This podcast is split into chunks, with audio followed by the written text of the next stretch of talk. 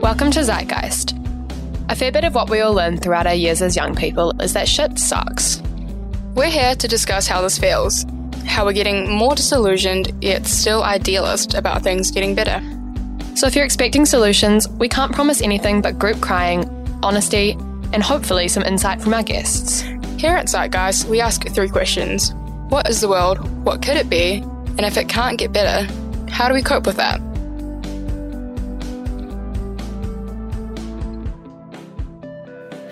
Hi everyone, welcome back to Zeitgeist. Today we're doing the second part of our Changemakers series, and we have the wonderful Jesse with us today.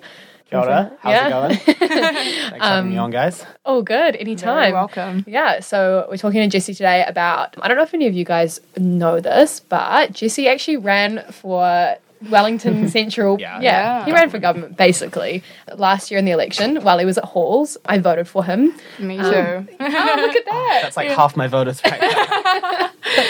Amazing. Do you want to like introduce yourself? Oh. Talk a bit about what you did. Anything? Just, Yeah, sure. So, hi guys, I'm Jesse. Like Kate said, I ran for Parliament and was Wellington Central electorate. So, for those of you who don't know, that is a pretty tough electorate because it involves both James Shaw, leader of the Green Party, and Grant Robertson, who is now our Deputy Prime Minister. And so I decided to do this around July, about a year ago, in fact, last year. And the election was in October, so it was about three or four months. And yeah, I did it while studying full time at Vic, so was quite full on, but it was really good. not Yeah. to flex, just like you know, just Yeah. studying and parliament and like, having a I'll social have- life. yeah. I seem to recall many times when I saw you with a scrumpy taped to your hand as well during this whole process. Ne- Never taped, just in the hand. Okay, yeah, I okay. wouldn't, I wouldn't bust out the mechanisms. tape. yeah. yeah. Yeah, so this niche hobby. yeah. no, um, yeah, what else do you do? Tell us more about yourself. I guess it took up so much of my life for so long I didn't have a lot else to do during that Very period of time. I um I'm just a really avid politics follower regardless. International politics, I spend a lot of my time doing that. Apart from that, I work a bit now, I'm looking after kids, play the piano a lot too, and between all those things that's basically just all of my time. Cool. Yeah, Yeah. fair. So Um, fair. What do you play on the piano? Movie music. Um, Oh, you know, best. Pirates of the Caribbean. Yes, every, every song from Pirates of the Caribbean, any, any of my friends or family would be sick of this by now because I've been playing it for like eight years straight. You know that one theme in every movie. Yeah. So Yeah. a, a lot Good of that. though. Yeah, it's it's a banger. It's an absolute banger. You know. You're in a room with two piano players as well. So Oh wait, really? Oh my god. Yeah. yeah. Yeah. Should we just a- stop talking and just do Should a we Start just playing? jam? three Yeah. person duet? Three person duet. That's another duet, babe. three person, three person try. Yeah. A tr- triad. Trio? Trio? Is that what you're going for? Oh, I feel like God. triad is like a Triad? Like a, oh, that's That's a more. That's, That's more like- music. Yeah. Uh, also, triad. Clearly, we're not very good at the piano. No, I don't know what a triad is. Actually. Not anymore. I haven't done theory in years. I just play notes, beat boot. You know. Yeah. Yeah. Yeah, that's how it should be. Yeah. Beat Exactly. boot, That's just the beat boot. purest Yeah. way. Absolutely. Well, that's really cool. The first thing that we do at Zeitgeist and like what we talk about is what the situation is. Do you want to give us a bit of background on why you decided to run and then how your experience was running? Sure. So the f- starting point for this is from when I was about 16 or 17. I was loosely interested in the idea of running for something, even while I was quite young. Reason being, you grow up, you have these progressive values, you're loosely interested in politics, you just have this general overwhelming feeling that things aren't the way they should be in a variety of ways. And so for a long time, I was just quite interested in that. And then I was like, "Hmm, maybe I should run for parliament in 2020 because I will be 18. And then COVID hits and we go into a eight, nine week lockdown. And that entirely just leaves my mind. Mm. And I'm like, you know, got to focus on just getting through this and focusing on union stuff. But then we got out of lockdown, reassessed where everything was at, and I was reasonably optimistic given our government's response to it. I thought that went really well, and I was like, this is a real opportunity. We're rebuilding our economy, we can make things a lot better. And we just didn't really as a country. That left me feeling quite disillusioned, and so I was kind of like, what to do, what to do. Oh, well, I mean, one very clear thing is that some of the most powerful people in the country are in the electorate I'm in, and I am old enough to run. So I decided that that was just a pretty direct way of holding some people to account about what has been going on in this country in the last few years, particularly with regards to climate change. And so I basically decided that although I'm frequently upset about a dozen different things that go on in this country and across the world at any given time, that climate change was probably the one which is the most important to focus on, and you can get the most bang for your buck in terms of talking about it versus what can actually happen. Basically, myself and some others who are helping me decide to run this campaign on that basis of we're just going to push the conversation towards doing more about climate change. We're going to get up there, we're going to do some debates, we're going to do some social media, we're going to do some door knocking, and we're going to basically just make the other politicians have to talk about it more and do more. And that was the theory, and it kind of worked because they were like, 10 or 11 debates throughout the whole thing and basically gave some version of the same speech every time. We go do more about climate change, government's not doing enough. At the first one, people were like, just who is this guy? He's 18, that's weird. Um, and by the 12th one, if I was speaking after, say, Grant Robertson, he might try and preempt me by getting up and talking about climate change before I did, so that what I said would sort of be blunted a bit. So I was actually reaching a point where he would try and preemptively talk about climate change, which was really what we wanted. We wanted these Labour and Green politicians to be really focusing a lot more. So on that basis, I think it went pretty well. That's pretty awesome. So you Fucking actually love got some people talking about some shit. Yeah, you're That's like, amazing. Hey, I'm here to make you look bad. yeah, fuck Yeah. yeah. It was all pretty amicable. Though. I tried to toe this line between Okay. like not just like shitting on these people, you know, getting up there and just saying horrible things on like you know you are completely failing this country, you're a disgrace. you know, it's more just like you're not doing enough. Please do more. You know, you gotta you gotta find that line. Yeah, trying Yeah. to start the conversation hmm. wasn't really being had no, on like yeah. a national scale before. It's yeah. yeah. it's incredible just the extent to which climate change is the most important issue, yet it just doesn't seem to be breaking through politically as it should be. Yeah. Compared to COVID for the last year, climate change is probably going to do ten times worse to our country than what COVID did. But COVID dominated the news when it was happening and is still happening. Well, I guess it's because you can see the immediate effects of COVID because people are getting sick and people are dying and the death toll's rising. Obviously, that's happening for climate change, especially in Pacific nations and in countries that aren't New Zealand and don't have the same privileges that we have. It's just probably for three quarters of people, politics is about what they can see themselves. And if you can't Mm-hmm. see climate change yourself, you're not likely to do much about it. And so you, the main challenge is trying to get people to change that mindset. Well, I mean, that's why we've got COVID deniers because they feel like they oh. can't see COVID. So they're like, oh, it doesn't exist, God. baby. Yeah, it was kind of a funny mindset though, because on the one hand, you bring someone from 18 months ago and tell them 4 million people have died from a deadly pandemic. It wouldn't be mm. entirely crazy to be like, whoa, how did that happen? It's just obviously when the media is telling you that and a lot of people have low trust in the media, then you get these crazies who then go, oh, COVID's a lie. And then the funny thing is that all stems back to why they have low trust in the media, maybe because they've let them down, because they're impoverished and stuff, and it all sort of ties into these other issues. So you get this sort of weird feedback loop.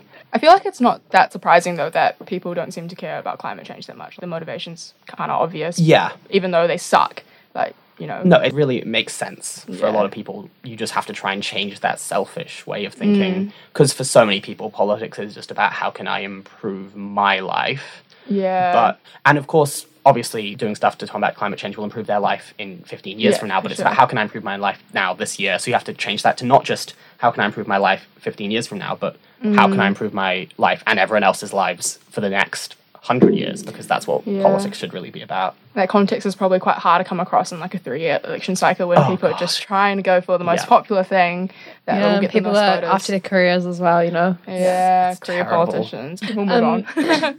Another question is how did you find running against those people who are supposedly better equipped, mature, and all that kind of stuff that people associate with being old? The main thing to me is we had Grant Robertson and James Shaw in the electorate, and that they were capable politicians, really know what they're talking about, have done a lot of good stuff for New Zealand. So, with regard to campaigning against them, I was correct to expect them to be quite serious opponents. They really know what they're talking about, and so I do feel a bit out of my depth there.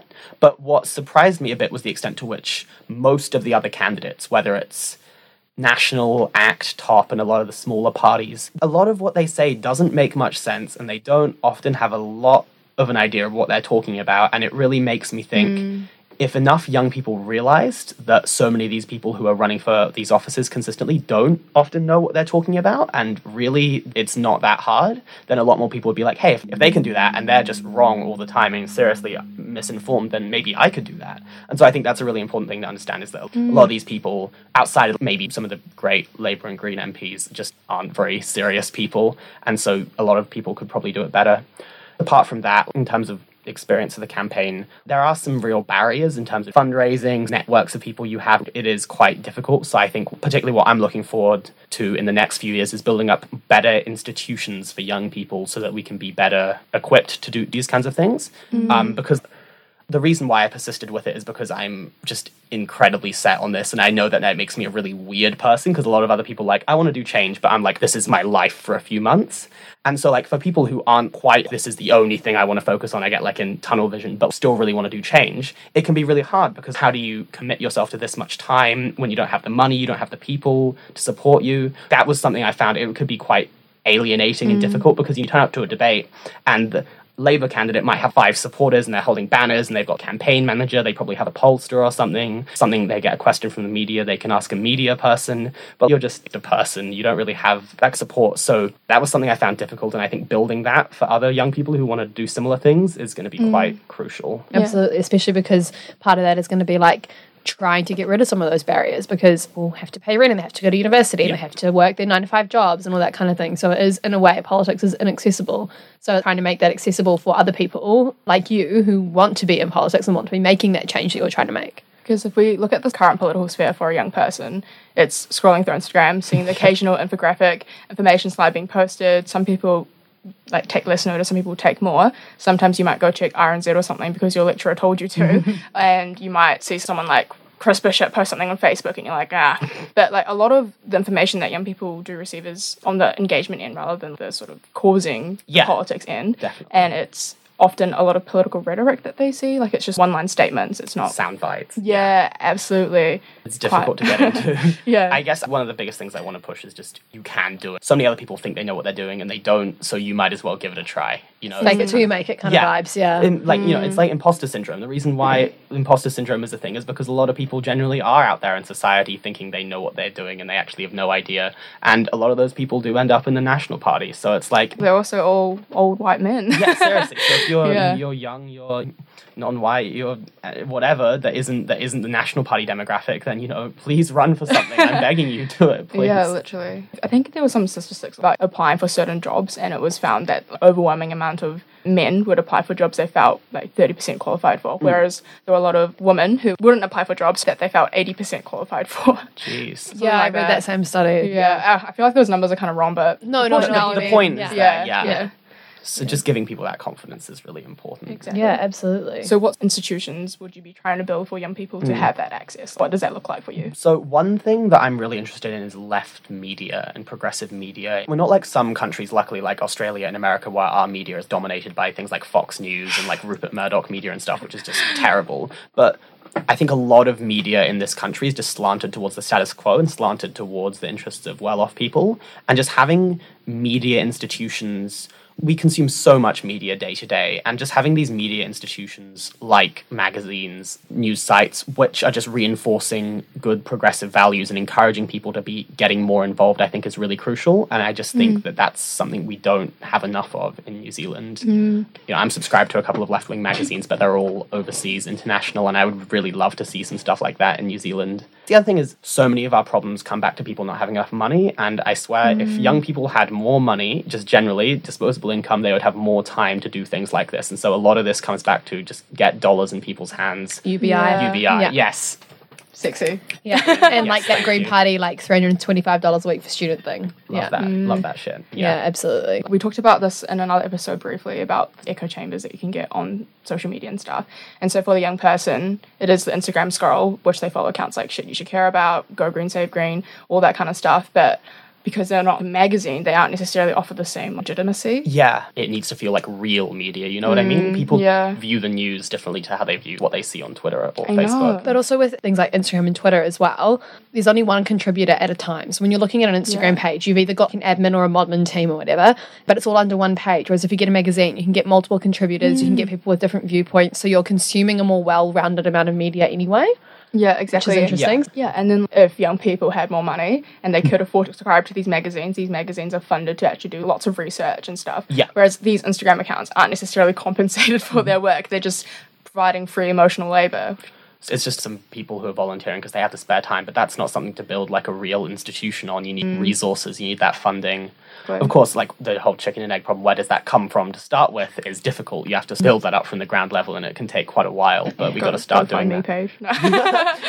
Go, go, the GoFundMe page is just called left wing stuff, and it's just like we need Yeah. we need ten million dollars, and we will do a lot of left wing stuff. We, have a 10 We won't tell you what it is, but we're going to do it. it's like a collective communist tax taking fund where you like split things out according to people's application. okay, I'll stop now. I would, I would put ten bucks into that. I, I would probably would too, to be honest. Just yeah. out of interest as well. Yeah. Yeah.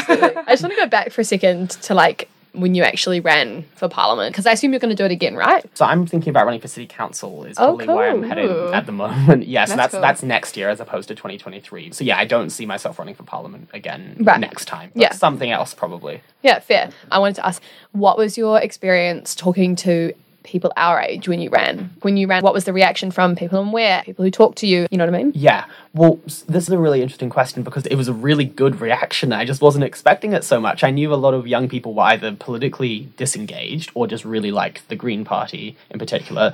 I am running. It's ag- targeting me. you just added they us. just love the Green. Yeah. no, this but- podcast is yeah. non-partisan. quote, non-partisan, Yeah. wink, wink. I was Yeah. talking about communism like we're non-partisan. Um, but yeah, it's like, and so I'm running against the leader of the Green Party. I expect a lot of people to be like, you know, why are you doing that? Support the Greens. So many young people are just like, that's so awesome, go you. There's so much energy for it. If someone just takes that first step, there can be a lot of push behind it. And one of the things I did during the campaign I think was the most valuable is I went to Te Puni. I knocked on every door at Te Puni Hall. I went through the whole building. It took me a couple days, my um, like six hours total or something, because that was a really good way to not just engage with people who care about politics, but anyone who was just in their room. I would just go there and I would say 15 seconds, here's my deal, what do you think? And the number of people who just look like regular 19, 18 year old people, they don't really have a specific interest in politics, but they were just like, yeah, I'll vote for you. You said climate change, you said I'll actually do stuff about climate change, and I'll actually listen to young people. You have my vote. I did not expect it to be that straightforward, but for so many young people, they have so little to believe in so much of the time that even if you just give them a 15 second, here's why you should care about what I'm doing, they will just go for it and they get mm. involved. And that was just really great, I think. I think that's a really good sign for more young people running for stuff. Yeah, well, I mean, what that shows is that there is that idealism out there. There are people out there, there are young people who care and who actually want to see that change and who believe that it can be done by people like you and by people like Tam Paul and people in those positions of being able to make change, which is really cool because here we often talk about how there isn't a lot of that idealism around. So, yeah. It Yeah. exists. You just have to try and find the right You have to knock on every door in Petuni. T- Petuni? you have to knock on every door in Te Puni for that. Yeah. Yeah, because I wonder. The Green Party definitely does feel targeted towards young people and stuff, hmm. but it's not like they will go around the halls and you know. Oh, actually, no, Well, they can't. I mean, sort of. It's- yeah, but not the same like hands-on level. That you know, I don't want to say like what I did was better than what the Green Party does. They should. It's different when you're running for a single candidate as opposed to like a nationwide party campaign. And I'm not like bashing the Greens with regard to that. It's just about making sure you have young people representation. And to be fair, then they do a mm. decent job of that. Like, you know, love Chloe. What do you think of the debate between oh, like this person they know a lot about what young people need versus this person actually is a young person they've experienced it first? Like, hmm. what's your sort of position on. Yeah, that? that's a really interesting question I grapple with a lot. And obviously, this question doesn't necessarily just apply to young people, it can also be like various other groups. Mm, I mm. mean, I think for some other groups, it's probably just more straightforward. Like, Maori people should be in charge of Maori issues. But for young people, everyone is young at some point, so it's less of like a static thing and like we're changing age all the time. I think that I would rather have someone who really cared about youth issues than someone who was young, but there is correlation is the main thing. Is that if if you mm. show me a young person and show me an old person and you tell me nothing about them, I would rather have the young person represent me. But if you show me a young person and they're a young Nat and you show me Bernie Sanders, I'll be like, yay, Bernie. I'll, I'd rather have him than this, you know, young Nat guy wearing a suit who's like, we must cut taxes on the rich, you know? And those people are dime a dozen. Oh, absolutely. You rock up to any Exactly. politics lecture, like 100 level politics lecture, there's at least three of them in the front. it's a real trope, and those people are so frustrating. Mm. yeah. Yeah. I've tried to keep the campaign focused on what I can do for young people or what my policies could do for young people as opposed to just I am a young person, but obviously those are tied together. What were some of your policies and like what can they do for young people? Right. So my number Give one us the 15 minute Yeah, second okay, so spiel. the 15 seconds. The 15 second spiel is that our government is currently not doing enough to meet even bare bones requirements for what we need to be doing on climate change. This is going to have catastrophic impacts for us in the future, and it's going to be terrible for our economy and for our younger generations. So we need to have young people get more involved, do things to stop climate change, like invest in public transport. And here I'm running out of time, and then. Invest in public transport, green energy, divest from fossil fuels, and then also, if I have extra time at the end, I say we also need to combat child poverty because the government could probably do that quite easily if they wanted to. They just don't want to. Mm. And all of that comes through with taxing, right? Yeah, yeah, that is very important. And I love to talk about tax all the time, but I feel like a lot of people don't want to. So you have to try and, like, you know, people don't Yeah. like the word tax, but I'm like, Yeah, we do have to pay for it with taxing the rich. Even one of Kanye's new songs, he literally says, "I could give a dollar to every person on earth" or something. Jesus Christ. Then Is do that it, true? Face right now. I hate it. The funny I don't thing like is, though, Kanye. Sorry, everybody. No. Uh, not a hot take. though. it's pretty uncontroversial. Like the funny thing though is that if he did give a dollar to everyone on Earth, that wouldn't be the best use of his money. You know what I mean? That- And that giving a dollar to Jeff Bezos, like, here, bro, like, take this. that, like that's such a weird way to Yeah, do so a much. You could just do so much more than just give a dollar to everyone on Earth. Indeed. Yeah. yeah, for sure. So, what did you think? Did you think you had like a realistic chance of getting Wellington Central? And then, therefore, because if people weren't voting for you, say they'd be voting for James. I was gonna say James Grant, Sure, sure, Robert. James Basically Shaw, the same person, Yeah. just Shaw molded Robertson, or James Grant. um, people will be either voting for James Shaw or Grant Robertson or Yeah. you. And how did you feel about people? Would you say you're closer to identifying with the Green Party than Labour? Well, or? it's funny you say that because I am now a member of the Labour Party, in fact. Um, Oh. And that is, I'm sure, mildly controversial among some people who really like the Greens. Yeah, I I'm a Green talk- I Party can member talk myself. some more about that if you guys like. But I feel on policy, particularly national policy, definitely closer to the Greens, in particular during the campaign. So yeah, I was closer to James Shaw there. for sure. Yeah, and then so because I I don't know how to say this, but Mm-hmm. I know some people were kind of like a lot of people who would vote for Jesse would also vote for James Shaw, Mm. and then maybe those votes should go to James Shaw instead, just Yeah. to ensure that he gets in. Well, yes, this was the main thing that I tried to push about the MMP system is that James Shaw is not getting in in Wellington Central. In fact, he's not even trying to. I really liked it. James Shaw and Grant Wilson have this kind of buddy cop thing going on where they're like got each other's backs, you know?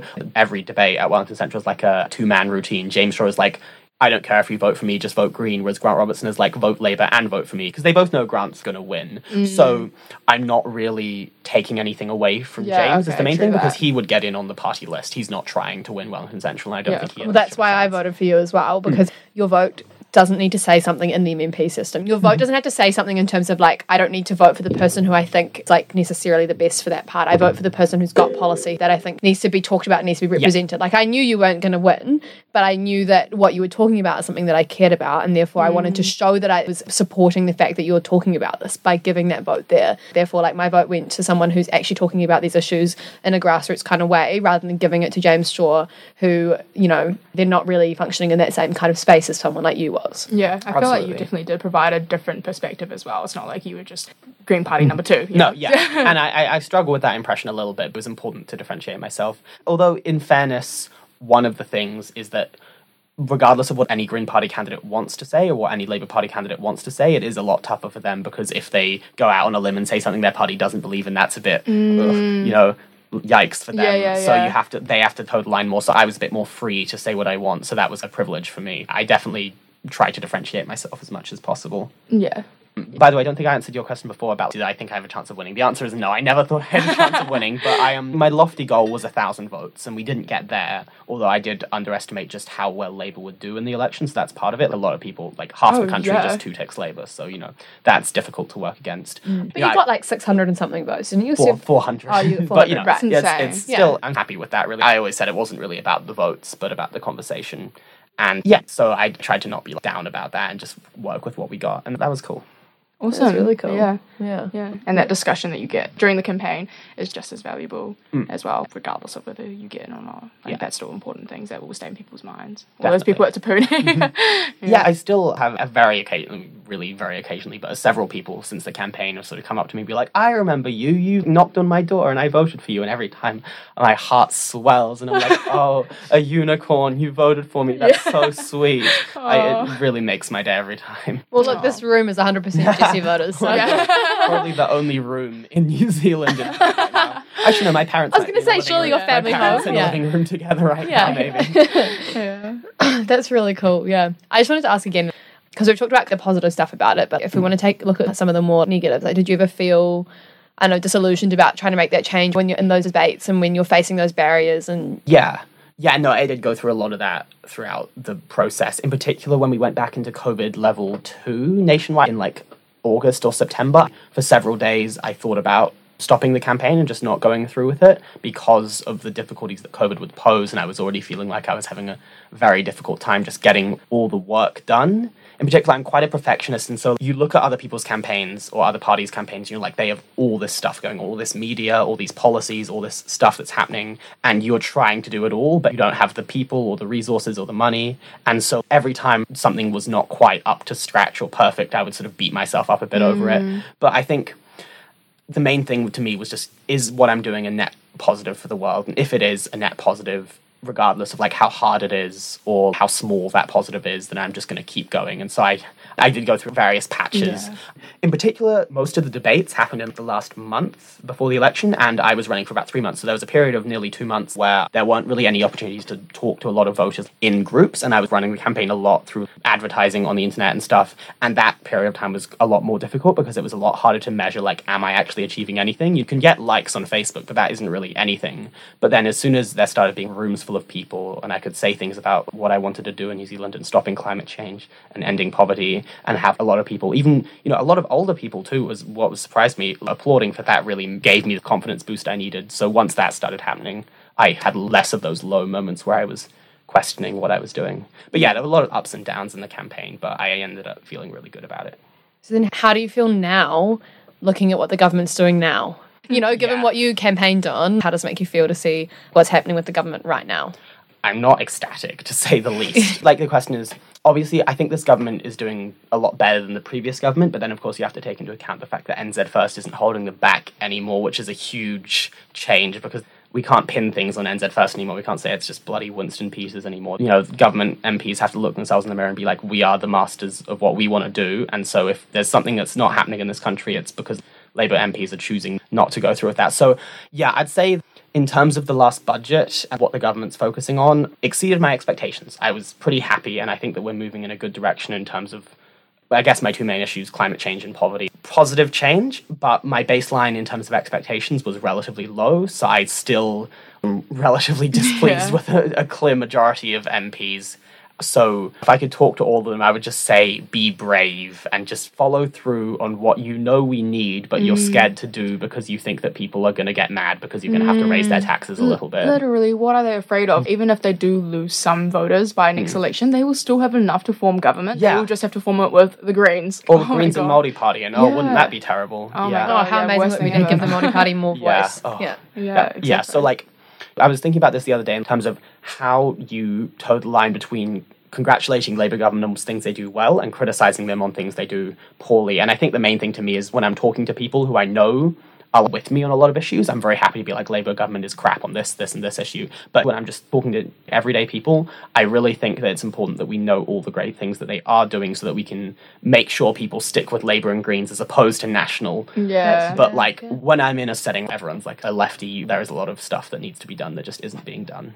Mm. Mm. Very level headed answer. yeah, I I've been practicing my politician speak. It's kind of gross, isn't it? Yeah. No. The last nine months or so since the election, I've really taken a more like, okay, I did that. That was my time to say whatever I wanted. Now, how do I try and achieve things in a more measured way where I'm achieving real change and actually get elected to something, achieve certain real goals? So, like, if I mm. sound more like a politician now, it is only because I am having very difficult conversations a lot of the time with myself and others about how do I not alienate people and how do I try and bring as many people with me as possible on a political project and what you're trying to do. And so if that means you don't always say everything you want to say about how bad a certain government position is or how bad a certain MP is or something, then you know that's just how it goes sometimes. And is that why you've picked the Labour Party to be the party that you've joined because you think that's where you can make most change, or is that another reason? Yeah, that's definitely it. And I struggled with this quite a lot because I was sure after the election that I needed to join a political party in order to try and achieve more change. And I spent quite a while thinking, ah, the Greens, their policy is better, but ah, Labour has a better sort of. I guess the main thing is what I call like a person's theory of change. If you think about, I want this, this, and this to happen, how is that? What are the steps? How are you going to get there? The thing that really appealed to me about the Labour Party was both their historic level of support with unions and Maori and Pacifica people, which I found really important in terms of you want to build a political project that is not just relatively well off white people in Wellington, if you know what I mean. And, you know, not to say that's just what the Greens is, but they're definitely more of that than Labour. And then the other thing is, Labour's process for how their party works is very democratic. And so that means that even if some of the things the party stands for aren't great, there's a lot of scope for changing that within the party. And so I found that very helpful. But I know that a lot of young greeny people are going to be like, oh, Jesse, you've betrayed us. But um, I'm trying to just be like, at the end of the day, the party is less important than what you focus on. And so I've ducked my flag, um, end poverty, stop climate change, and everything from here on out is basically just how do you get there. And so just because I'm in the Labour Party doesn't mean that I am the average Labour MP is what I believe. You know, I'm definitely to the left of the average Labour MP. You got to try and think about not just what policies the party's pushing, but who are they working with and what kind of community links are there. And I think that that's something that is really hard to think about because obviously you can have one party that's better in policy and one party that has these strong community ties. So you just have to do a weigh up of which is more important to you, and that's very tough. The main thing is Greens have been trying to win more votes from a lot of Labour constituencies for a long time, and I'm not sure this has necessarily happened. There's a lot of reasons for that, and again, there's nothing wrong with that power to them, and I think that the Greens are serving a great role in terms of they appeal to a different type of voter in Labour, but they work well together. And I think that's really great. And Greens, of course, nowhere near as white as National or ACT, you know, like that's an important distinction to make. Interesting commentary.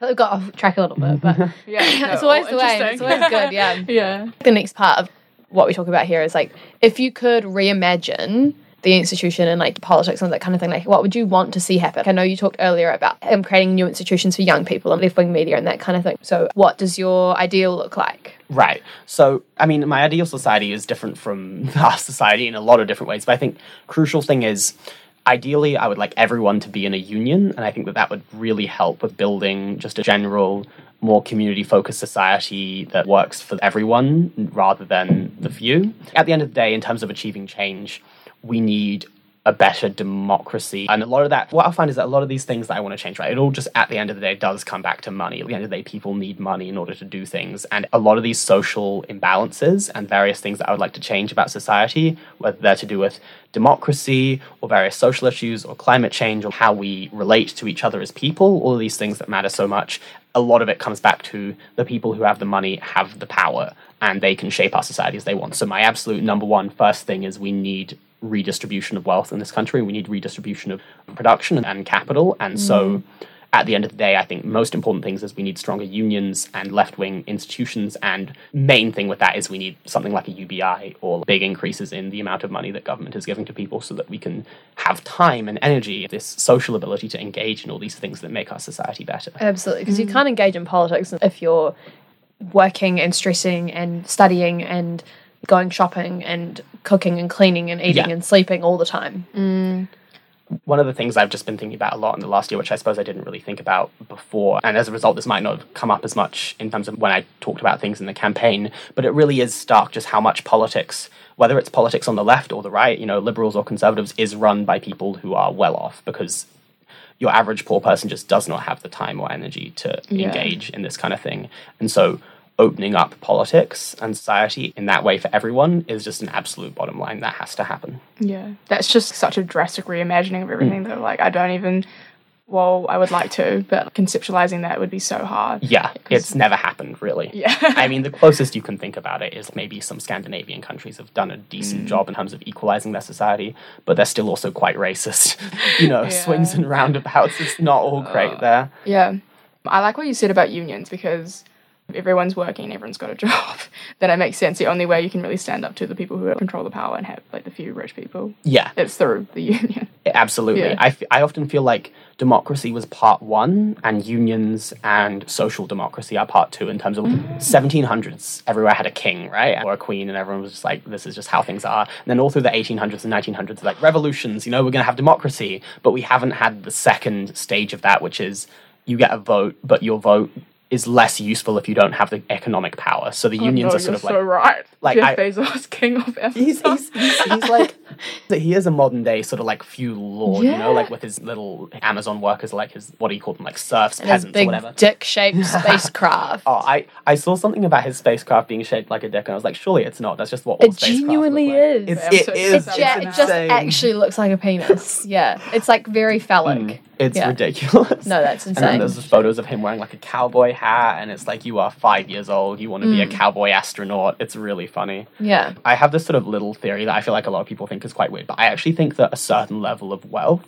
is a kind of addiction or illness almost in terms of if you view what is crazy, what is like mentally ill, and this isn't necessarily right, but is often viewed as like what is deviation from the norm, you know? Like we have a set norm in society and people need help, quote unquote. I'm doing quotation marks you can't see because it's a podcast, but um, if they deviate in a certain way. And I seriously think that if you look the way people like Jeff Bezos act and talk and behave, it's like that person is crazy and they are crazy because they are rich. And by taking away their money, you're not just helping everyone else, you're helping them. You're helping them become like a, a normal human being who actually relates to other people. And you can frame it as taxing the rich is actually self help for the rich because, because really it's harmful to them, it's hurting them, and it's take away, you, you have a meth, you have a meth addict, take away their meth and put them in rehab. Take away Jeff Bezos' money and put him in money rehab. Throw their self care back at them. Throw Yeah. their Abolish prisons and them. make new money rehabilitation centers for the rich. yeah, Jeff Bezos just has to repeat a Green Party talking points for like a year straight or something, and then you can, He needs to manifest it. yeah, he needs to self actualize. yeah, how we facilitate that politically. Like when the idea that we put Jeff Bezos in the self help center, you were like, how do we manifest that politically? I was like, um, wait, wait, we're doing, is this Oh, no, sorry, Were we sorry, actually sorry. serious about Um, I meant changing Yeah. topic. Yeah, yeah. So, to get to that sort of society, Yeah. what sort of political mechanisms do you think need to change in order to facilitate that? Yeah. Okay, so the way I'm trying to think about it, and I was trying to think like before I came on this podcast, what is a sort of good way of framing this? I think to me, it's like say you have a laundry list of 10 different things you want to do that will make society better, you know? And they're like stop climate change, end child poverty, rights for LGBT people, you know, a long list of things you want to do. A really critical part is thinking about how these various issues flow into each other. And I know there's a lot of discussion on the left about how like everything is interconnected, right? You help one issue, it helps another. But it's worth thinking about it's a set amount of time, energy, and money mm. that can go towards these certain political project. And so what I'm really trying to think hard about is what is the one where you are best focusing your energy. So this is why I end up talking a lot about something like a UBI, right? Because I think that when you empower people with money, a lot of the other stuff also becomes easier. One of the main political mechanisms for creating this society is just thinking about like which issues, if you want to tick off the 10 things, which is the best order to tick them off in. As in, you can't necessarily expect people to care enough about a certain issue, maybe climate change, for example, if they don't have enough money to survive on a day to day basis. So you provide them with that, and then climate change can be the next domino to fall. And then you have this mm. theory of change where people's lives are made gradually easier through the power of good progressive policy. And then you can go through your laundry list and just tick everything off, and then bam, you have a great society. And of course, it's much more complicated. Yeah, woo, let's just do it, baby. It's just done like that. But yeah, I guess to me a big thing is just thinking about what is best things to target now, and particularly time frames matter a lot. As in, climate change is a very time frame focused one, whereas of course child poverty is terrible, but we can end it in ten years. Whereas climate change, it's too late. So mm. I try to think really strategically about what is gonna work for that in terms. So, ba- hang on, just for a second. You're basically talking about cost benefit analysis of your main Yes. issues. Yeah, I'm, I'm in econ- When you I'm really boil econ the reality major. is It's terrible. I know. a. No, no, I'm not, I'm not criticizing that at all. It's just like talking about timelines and you Yeah. know the cost of certain things. Like it is just yeah, really weighing things up in a cost benefit analysis. I know, right? I mean, I- you have to have that economic lens if you are within like a very Ugh, economic abolish the society. yeah. Yeah, I like to think that part of the reason I'm doing the economics major is so that when right wing people are like, you don't understand economics, I can be like, bam, I have a BSc in economics, like get fucked, you know? Pop off. The ACT deputy leader likes to say, this broke. Brooke Yeah. Van Velden, she, she was in the electorate I was running every goddamn debate. She would say, she would give this little 30 second story at the start of each speech about how she used to be in the Green Party, but then she studied economics at university and she realized the Greens don't know economics, and so she joined ACT. And I was like, no, Brooke, you were probably just racist. Like, that's why you joined ACT. Like, it's not, you didn't read an Econ 101 textbook, you just decided that you don't care about Māori and poor people. Like, that's it. You, it's not, so like, being able to say, I also know economics is quite useful against these people. Yeah, no, very fair. Definitely. Yeah. a lot of what you talked about earlier is about how youth engagement in politics is so important, right? And we know that youth aren't engaging in politics. It's a colossal issue every election that comes around that youth aren't engaged. So, like, how do you see that changing? How do we create that change so that youth are getting involved in politics and they're figuring out they can run for politics like you did, and they're figuring out that their vote counts and that they're using their vote, then that change can kind of come around. That laundry list can happen.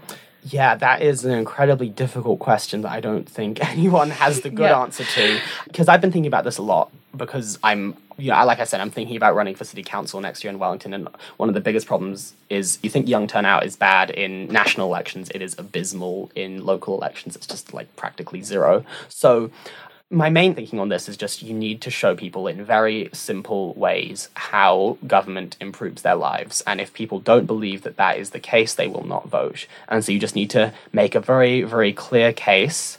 I think it needs to be quite materialist because at the end of the day, we'd love to think that everyone is this super progressive person like us who cares a lot about trans rights and what's happening in Palestine or in China. But at the end of the day, a lot of young people are just trying to get through their lives because they are studying full time and then working 15 hours a week and then trying to have a social life and trying to have fun. And so you have very little time to think about anything in politics that isn't directly about you or the people you love. So I think that mm. messaging, it's unfortunate because I wish everyone was just this really cool socialist who's like, how do I help other people? But you really need to be in very unobscured ways. This is what the government can do for you. We are practically offering you this if you vote for us. This is what society can be like. You just have to tick this box. And I mm. don't know from an objective, empirical point of view whether that is going to work, but that's what I would like to see more of. And I think that there's no good answer. And mm, mm. yeah, it's it's really it's really tough. Yeah, so you talked about those barriers, right? You talk about having to work and having to maintain a social life and having to sleep and having to do your studies and having, you know, all that kind of stuff that we mm. keep talking about that affects our lives. So do you see that as a core barrier to why youth aren't getting involved? Because if we had less of those things to worry about, we'd be able to expand that scope out to things like Palestine and things like what's happening in China and things that are mm. outside of our immediate impact. Yeah, I think that people think about themselves first and others second, and the less they have to think about what they need, the more they can think about what others need. You're absolutely right mm. there. And so, obviously, there's so many things that young people need in our society that it's a long time before we can be like. Ideally, I'd like New Zealand to be a semi utopia where we are doing our best to act to fix, because, you know, problems in the rest of the world aren't going to solve themselves in 100 years. A lot of problems in New Zealand could. So, I'd love for us to be able to be the society where we can mm. spend most of our time thinking about how do we fix the rest of the world and help people who are suffering there. But yeah, you really need to just have people have enough money to live. That's it. Yeah, I feel like a broken record here, but that's basically a large part of it. I don't want to say that's the be all and end all, but I'm really struggling to think how you can get young people more engaged without it. Another big thing is we don't know how social media and the internet are going to change things 10, 20 years from now. So that's a big question mm. mark, and that's something we're going to mm. have to grapple with. But I don't know it's necessarily helped so far, but I don't know if it's hurt either. It's just, yeah. Yeah. The next thing is like, I don't know actually, before I say that, when talking to you, you sound very optimistic about everything, which is a fresh viewpoint for this podcast. You don't sound as tired as me and Kate or some other people. I, I slept until 11 this morning. I'm very fresh. I'm feeling good today. Damn, I wish that was um, me. Yeah, I know, right? Actually, you know, I, I missed my lecture. It was terrible. I guess I'm very optimistic about New Zealand in part because I'm deeply pessimistic about a lot of the rest of the world, like the UK and the US and China are all going to complete crap. So I'm trying to keep on a good face and be like, yes, we can make things better in New Zealand. Mm. We are in a better position than almost the rest of the world. Almost like if we can't do it, no one can. So we have to do it. And that would be very scary. Oh, yeah. oh, Oh, there we go. There's that. Is that what you wanted? there we go. You pulled it out of him. Oh, dragged, it- Yeah. the groans out of me. Yeah, but yeah, I think New Zealand's generally looking good in terms of our trajectory, in hmm. terms of a lot of things. It's just a question of time, Yeah. and we need to hurry it along. Yeah. So when you move that optimism and you think about the alternative and you think about the fact that youth aren't engaging in politics and we don't have amazing representation and there aren't enough changes happening in climate change and poverty reduction and creating a better, more equal New Zealand. How do you cope with the fact that all of that is very pressing and all of that is very disillusioning and it can be very overwhelming and you know all that kind of stuff? Yeah, that's a really interesting thing because at the end of the day, a lot of these conversations, like, here's all the things we want to do, and then at the end of the conversation, it's like, well, we can't right now. So then you're just left here. Why we started this. I, to me, it's like one thought I try and reassure myself with is one lens of this is, am I doing enough? If things aren't great, what is my personal responsibility to try and make things better? Mm. And so, one lens I try to apply to this is if everyone else was doing roughly what I am doing, would the world be okay? And I like to think that it would be. And so, at least if you can think that if everyone else in society was doing the things you are doing in terms of like, you know, fighting for XYZ issue, you know, trying to not emit too much carbon, trying to generally be a good person. And if you can look yourself in the mirror and be like, yes, if everyone else was doing this, then we would be okay, then I think that's a good way to try and not beat yourself up about like, I'm just not doing enough. Sometimes you're like, the world is going to crap and I'm not doing enough. And then the other side of it then is, you know, reg- regardless of your own personal responsibility, like if things are going to crap, like how do you deal with that in terms of like, I guess I know we don't really use the phrase check my privilege anymore, do we? That's like a 2017 thing. Use it, bring it back. I guess yeah, I guess for like New Zealand people, I do like to check my privilege in the sense that like we are so much better off than nearly every other country in the world. And it's so important to not keep pushing forward. But I like to stop every once in a while and be like, I could be in Mississippi, America right now and have no civil rights if I was not white, or I could be a Uyghur in China. And I know that that's a trope, you know, oh, there's a kid in Africa who has it a lot worse than you.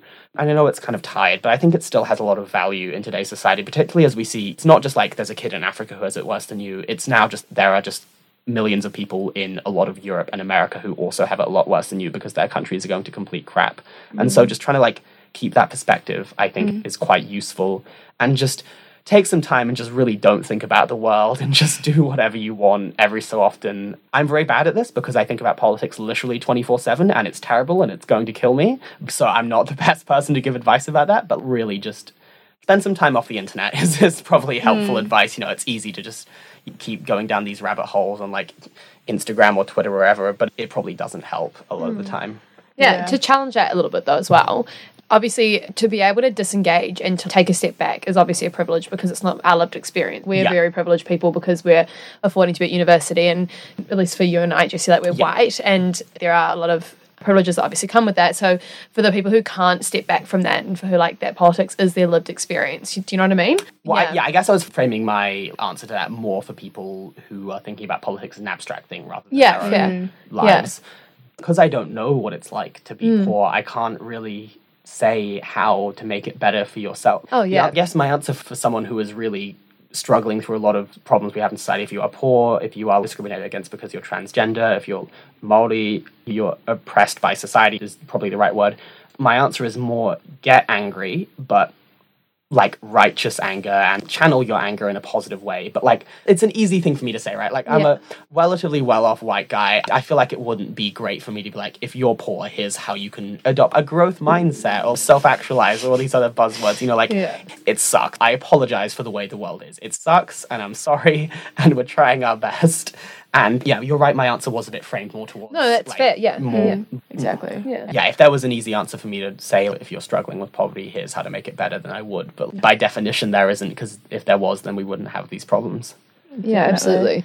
Yeah. I guess the question we asked that last question, how do you cope? Because being a young person and having to deal with all those barriers that we're talking about does mean that we spend a lot of our time looking at things that we want to change and having those laundry lists and having the things on our laundry list that we really want to change, but then not having the time, the means, or like the way to mm. do that. And then when we do have the time and the means, like when you ran for parliament, we don't actually get to see a lot of that change come to fruition, right? Because yeah. you weren't able to actually go into parliament and be like, here's my laundry list, do it. Yeah, yeah. sad face. yeah. I so I guess like not a visual medium. yes. The reason we asked that question and like what we're trying to get to the bottom of is that given that as young people we are held down by those barriers, but we all have these laundry lists that we want to do. How do we cope with the fact that we're not always able to implement those? Yeah, it does eat you alive a little bit sometimes. So much of this stuff just feels like common sense to so many young people yeah. and lefty people where it's just like, why? Yeah. Why, why have we, we not, taxed the rich more? Yeah. Yes. Yeah. It might be helpful to every so often talk to conservative people just to reassure yourself that they're not totally insane.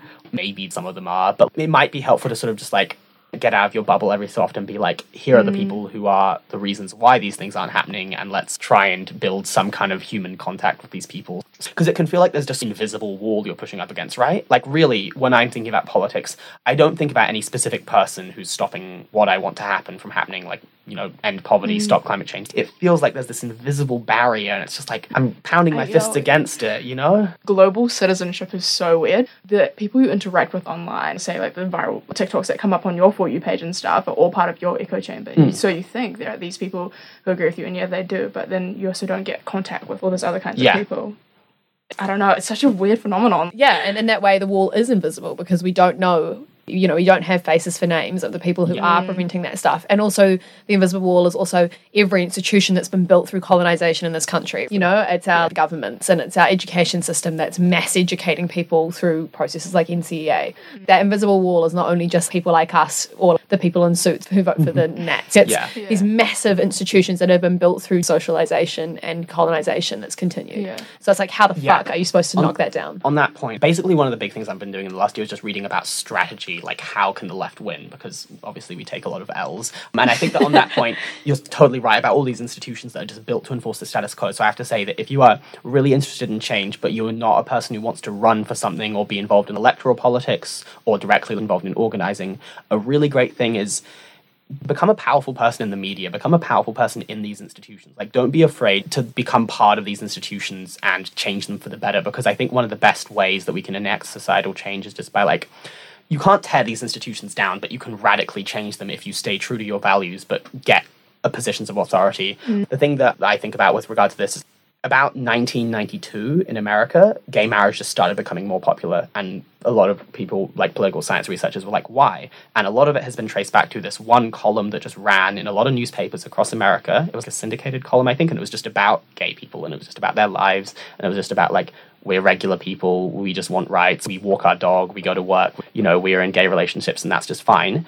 And because someone in some position of authority in some media institution in America was just like, hey, let's do this, 20 years later gay marriage is legal. You know obviously that's not an amazing time frame but that's better than the alternative. And so mm. don't be afraid to just try and become part of i guess what i'm saying is the media and these institutions that you talk about have incredible power to shape everything we think about. So don't be afraid to while being mad at them also try and change them for the better and i think that becoming a mm. journalist and stuff while being true to good progressive values is a great way to do that Yeah, so what you're saying is you can critique but also participate. yeah right? definitely Yeah. i really don't like Well, critical politics. participation, yeah. Definitely. Yeah. I really don't like the kind of politics theory which is sitting out because you're mad at the system. Yeah, I think there's like a weird type of anarchist person who's like, if you vote, then you're complicit. And it's like, no, if you vote, you're trying to make the system better. Exactly. Please do that. You just have to acknowledge the realities of things. Mm, From yeah. a strategy perspective, is that double agent thing where you're like, oh, I'm like you, and then you hire me, and no, I'm writing this column up instead, kind of thing, you know? Like, a, a little bit. Like, I don't want to make it that explicit. That feels weird. You're a spy.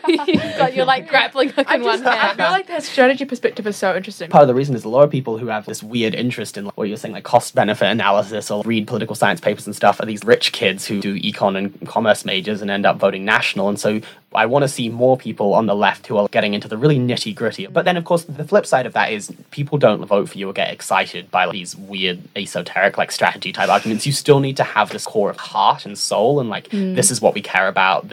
Get people excited, get people outraged. But like that strategy thinking, I don't know. I mean, obviously that's just me because I do it, so I'm like it's important. But I feel like it helps. Um, but yeah, so Yeah. not, not necessarily being like a, t- a double agent, but like just like go through the world trying to change it. Go through your career trying to make change, but stay true to these progressive values. Don't let institutions shape you. Shape institutions is probably the best way to put it. I have a lot of conversations with friends, and it's like, why should I care about those things? Like, I'll probably just end up giving in because at the end of the day, everyone acts in their own self interest. So, why should I do any different? What would you say for those people?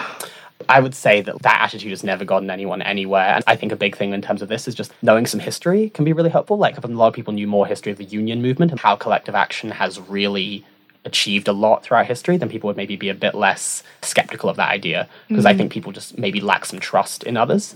And so Yeah. once you can be like, here's all these things we've achieved, you know, the minimum wage, five day work week, 40 hour work week, stuff that collective action has given us throughout history, you know, the right to vote at that point, when people are more informed about how these things came about, then they can maybe have some more trust in other people that they can work together and achieve more things like this in the future. Yeah, and also that just reminded me like the messaging that self interest isn't necessarily an inherent thing to the human condition. Yeah. Just a bit of Thatcherism. It's, it's um yeah no definitely people I know are selfish so it just must be the way they are it's like no you've been trained to be selfish Yeah, because literally. you being selfish keeps the rich people in control it's like of course the rich want you to be selfish because as soon as you start working with everyone else then mm. you know oh they no. lose Collectivism. yeah. Yeah. It's seriously like a lot of it is what do the people who have power want? The people who have power, how are they trying to shape our society so they can keep that power? And once you can start to mm-hmm. see that, then you can start to tear down a lot of these misconceptions.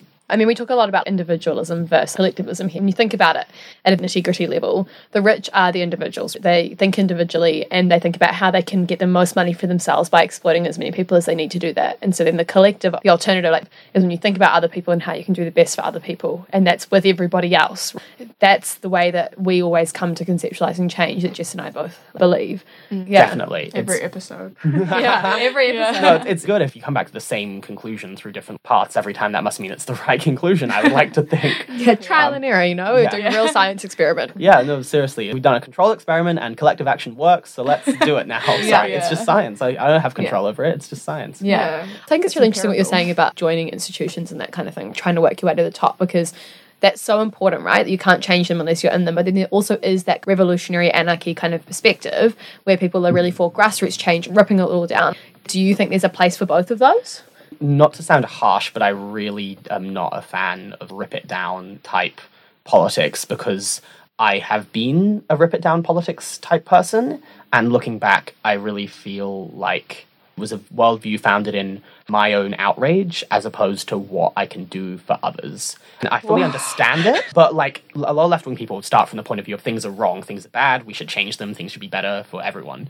And so a lot of people I don't want to be mean to these people because they are on our side. You know, we all agree on a lot of things we need to do to change society. But the kind of person who is stuck in the I want to tear it down, full on, need a communist revolution, or we need to rip it from the roots, or whatever, but doesn't really articulate a great way of how to do that.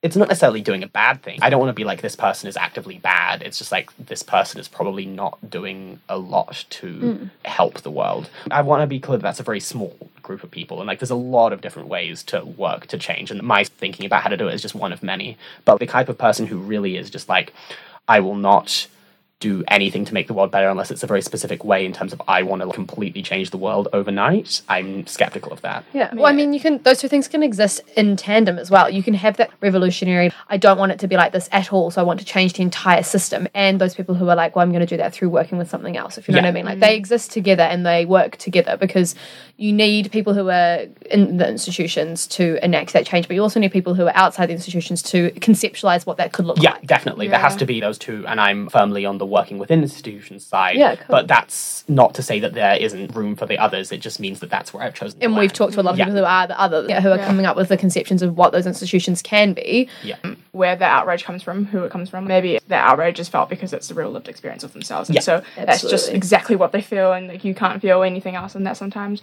So like for them that is a valid viewpoint to hold and they've got a place too and Yeah, I think there's definitely a big difference between the poor, discriminated against person who's just angry at the system and the rich white person who's incredibly angry at the system in terms of how they channel that. A lot of it comes back to what responsibility do we have to make change? And of course, like your responsibility to make change is partially dependent on how much power you have. Absolutely. And how much privilege you have to help other people. Mm. Yeah. yeah, yeah. for sure. I would note that I think when we're talking about people who are really completely rip it down left wing type of politics, these people are probably not generally the most disadvantaged in society because generally this kind of thinking will come from people who have spent a lot of time on the internet or Yeah. uh, like a type of anti-establishment type really and i don't want i don't want to say that this is necessarily a super bad thing but it's just a type of consciously chosen to try and go in a different direction with politics The last thing to touch on is how do you emotionally cope just you on your own? Not really this whole like, oh, how is society coping? How are all young people coping? How do you personally cope with the fact that you know you go home and you haven't ticked everything off your laundry list, and you also may never tick those things off your laundry list? And obviously you could, but like, Yeah. you know, there's always that kind of chance you won't. Yeah, I mean, I guess on some level, I'm just a relatively optimistic person by hmm. nature, and I think that really helps. I always have the next thing I'm working on. You know, it's important not to just get like, for me, it's important not to just get like listless and sort of be like, um, what, where am I going next? After I ran for parliament, I gave myself a month or two to just not think about it and just, you know, have fun over summer. But then immediately after that, I was like, okay, here's the next thing. And then if that doesn't work, here's the next thing. And so I think just like having that clear next, that North Star, like, here is where I am headed really helps for me. And at the end of the day, I'm not a religious person at all. I am an atheist, but I have this faith that the world will become better. I guess I call it faith because it's not informed by any evidence, but I have this divine belief, as if handed down by God, that poverty will end, we will stop climate change, and the world will usher in this democracy and prosperity for all. And that belief has come to me from like just a long time of being like I have to believe it because if I didn't I would kind of go crazy. I've decided that this is what will happen. The only thing that can change is how we get there and how long it takes. Out and of so just. You've chosen that it's- idealism. It feels almost pretentious, but this is my faith. This is some people are really religious and are really guided by a certain, you know, this is their faith, this is my faith, and it's not any god, it's a faith in the betterment of humanity. And I'm just like, this is basically what I've decided to dedicate my life to, and I will never stop. And I think the worst thing would be what if I spend a lot of my time and energy trying to achieve certain political goals and then after a while I'm like I can't do this and I give up. But the fact that I know I won't and I know I will keep pushing for this stuff mm. means that I can have this consistent warm fuzzy where I'm like it will get better and we will achieve things even if it takes time. So yeah, it works out. I, on the first thing you also said, I think that's really useful as well to conceptualize the next step because on this podcast we talk about narrow scope versus wide scope, and narrow scope is like each day you just get by and you're just focusing on yourself and like your daily paying little little rent, blah, blah, tasks. blah. Yeah, and then you've got your really massive scope, which is the whole world and where it intersects. But I guess somewhere in that middle ground, like my next goal, my next issue. That's obviously something that's really useful to think about, Yeah. uh, rather than just thinking about how do we teleport from A to B. You Yeah. know, like talking about that middle ground between the narrow and the wide scope, and you're talking about that North Star. That North is also the thing that you come back to at the end of the day. At its heart, that's your core values. Your core values are creating a better society for everybody and bringing through actual equity for people, right? And so everything you do, you get to the end of the day and you're like, holy fuck, that day was terrible. I did a shit debate. Um, climate change is still going. There's a the fucking ocean is on fire and Jeff Bezos is in space. Like, you know what I mean? Like Yeah, you come back to that and you go, okay, but then like I have this thing, I have this North Star, I have this middle ground, which is the thing that I know I care about and that I will continue to work towards. You know, even when shit is fucked and when you do come away and you're like, well fuck, that did nothing. I like I'm not making any change with this. If you're being guided by something so good and so whole, then like there is always that tiny bit of hope. You Exactly. know? Yeah, especially that's a for really dis- good especially for it. disillusioned people. Yeah. There is always that tiny bit of maybe it'll work. a lot of old people say, "Oh, you'll grow up and you get realistic." But I feel like you've grown up from that tear it all down to get Yeah. realistic, and that realistic is being idealistic and yeah, hopeful. I which I, is I, amazing. I really like that as a worldview of Yeah. like realistic doesn't mean you have to be some conservative shithead who thinks like that's not what realistic means.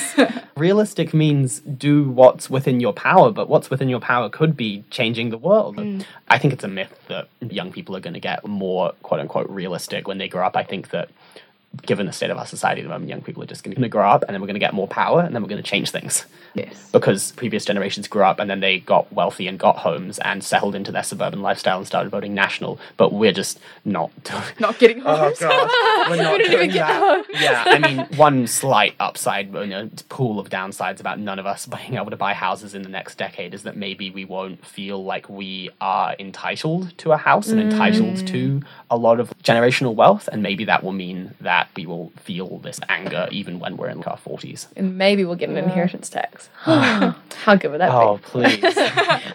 So a funny story about that whole oh adults telling you to be realistic when you grow up. I remember so clearly I was working at a pizzeria in Auckland. I was like 18 and I remember serving these two white guys in business suits. And I don't know why they were talking about the election and oh god, I probably shouldn't have said anything, but I said something. I don't even remember what I said. We just got into this conversation about it and it wasn't heated and it was nothing like that. It was quiet, so there was no one else. And we were just talking about it and they were like, you know, you'll grow up one day and you'll realize that you're wrong and you'll swing towards that conservatism. They're like, you'll become more realistic about the world when you have to pay taxes and you watch your money go down the drain and all this genuine. It was so it was so real. Yeah, and I was like, uh, do you think I'm not paying taxes right now? Like, I'm working at this pizzeria, I'm serving you fucking beers. Like, can you not tell? It was just that same rhetoric that we hear over and over again about young people being so disillusioned about what real life is. They were like, you don't know what real life is, you don't have a mortgage, so you'll end up voting national when you're older. Why is uh. conservatism tied to maturity? Yeah, You know? that's bullshit. You've experienced more of real life than someone who's never worked in hospo just by having worked in hospo. It's a terrible worldview, and I hope that our generation is going to prove them wrong. Mm. I hope so. I hope it's also not just a matter of just things got really, really bad, so we finally had to do something. Yeah. That's a whole other can of That would worms. be but like, what if? Yeah, that's, what if we make things so good for the next generation that they grow up to be conservatives? don't no, even, don't even go there. no, I, I like that. We can get God, imagine, like- they start writing history like you're like in 200 years their history papers are on why the liberals of 2020 ruined society like, I want to get rich. I don't want this eighty percent tax rate. And you're like, why did I go wrong as a parent? yeah. I, I don't think that's going to happen, but Yeah. like I said, I'm an optimistic person, so um, yeah. I like I like to think that a lot of the things we want to change about society are self perpetuating. Once people get a taste of what actual freedom is, they don't want to go back. Once you give people mm. a better life, they don't want to go back. But maybe it's just optimistic. Well, yeah, it's the better life for the individual, the better life for the collective as well. Yeah, that's a really good need to point. stop perceiving themselves as mm. Individuals. individuals anyway. the thing that makes me hopeful about this is things like universal healthcare, right? In the UK, mm. they got it in the 40s. And then you have Margaret Thatcher in the 80s, and she's like the most insanely right wing human being to ever exist. And I like she hate is her. actually so unreal. crazy. and I love all the memes on the internet about people pissing on her grave and stuff. It brings me such joy. anyway, there's all these people who are like, she wasn't that right wing. She didn't get rid of universal health care. And it's like, no, she really, really, really wanted to, but she couldn't because these people had it. Once they had it, they didn't want to let go. So my hope is that once we can give people what A the UBI next- yeah, or- the UBI, partic- yeah, UBI is mm. probably the number one example. They're not going to let go because they're going to see that it works and they're going to see that it makes their lives better. And then the next Margaret Thatcher. Just going to be like left twisting in the wind because they're not going to be able to do anything. Do you mean Judith Collins? She's not. She's not like. No, I know, I'm- even- I'm yeah, joking, even yeah. Margaret Thatcher has some charisma or something. I guess. Just girl, girl boss. I oh yeah, I think Judith is probably the more sad case. Yeah. Yeah. Ah. We'll leave that for another time. yeah. Well, yeah. Thanks for coming. Thank you so much. no worries, guys. This has been a really interesting discussion. Thanks for having me on. Yeah, Of course, I've definitely anytime. learned so much. Yeah, same. If, Yeah. if anyone who's listening ever wants to talk about any of this stuff with me, I literally think about this stuff 24 7, and so it's just always swirling around in my brain. And I'm happy to Enjoying the about it. consciousness, the stream of consciousness. Yeah. I, I look forward to seeing the other parts. Is this going to be like a three part? Three-part, yeah. Yeah, look with it, Tamatha Paul and Monica Lim. So Absolutely. two really cool people. So hope that between the three of us, we've given some people some stuff to think about. Definitely have. I've got a lot to think about. Same. Yeah. Yeah, I'm gonna go love- home and be like, hmm. Yeah. yeah. yeah. Well, thank you. See you guys next time. Thanks. Bye.